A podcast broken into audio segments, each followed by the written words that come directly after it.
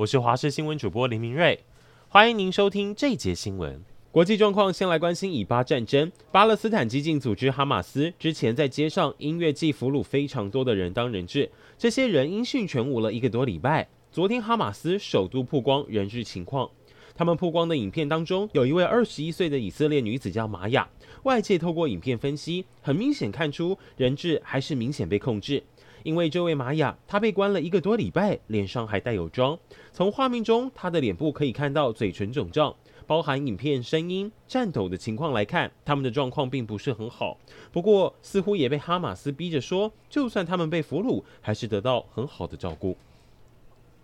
心灵课程涉及诈骗、恐吓，甚至性骚扰。这几年其实流行，你一次缴个五万、七万，闭关一到三天，会有老师带你沉浸或找寻自我的课程。其中一位课程的女性负责人，现在被三十多位海内外的成员指控，说他们根本没有心理师的资格专业，却号称能够治疗他们，也收了高额费用，一个礼拜课程最贵要收十五万。过去三十三年来，女性负责人和他的太太可能透过种种手段拿了四千万。事件会到现在才曝光，是因为过程中他们可能会逼迫被害人道歉，甚至有女学员被人拿枕头殴打。能赚到那么多钱，除了学费本身高，还会卖你能量珠宝跟丝巾。离谱的是，在这样的情况之下，警方前往搜索，还被十几位的死忠学员阻挡。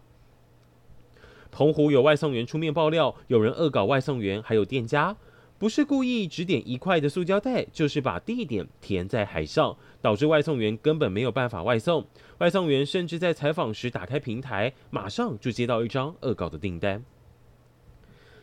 桃园机场捷运昨天晚间八点四十三分发生电力异常跳脱，导致一度暂停营运。有乘客上传摸黑走上轨道的照片，甚至有人非常担心赶飞机行程被延误，质疑机捷应变能力不足。其实昨晚事发时间有相当多的航班预计在桃园机场深夜要前往欧美，或者是有非常多来自日韩回到桃园的班机，因此预估影响的旅客其实非常多。机捷表示，针对受影响的乘客，七天内可持票卡办理退票；若使用 T Pass 定席票，则以补偿一次票的方式办理。NVIDIA 执行长黄仁勋上次来台湾，掀起了台股的 AI 浪潮，好多个股都因此被带动。这回他又再来到台湾，见了哪些厂商，也成为大家紧盯的焦点。传出在昨天晚上，他已经跟广达的副董梁次正参叙，也计划将拜会广达董事长林百里、技嘉总经理李仪泰。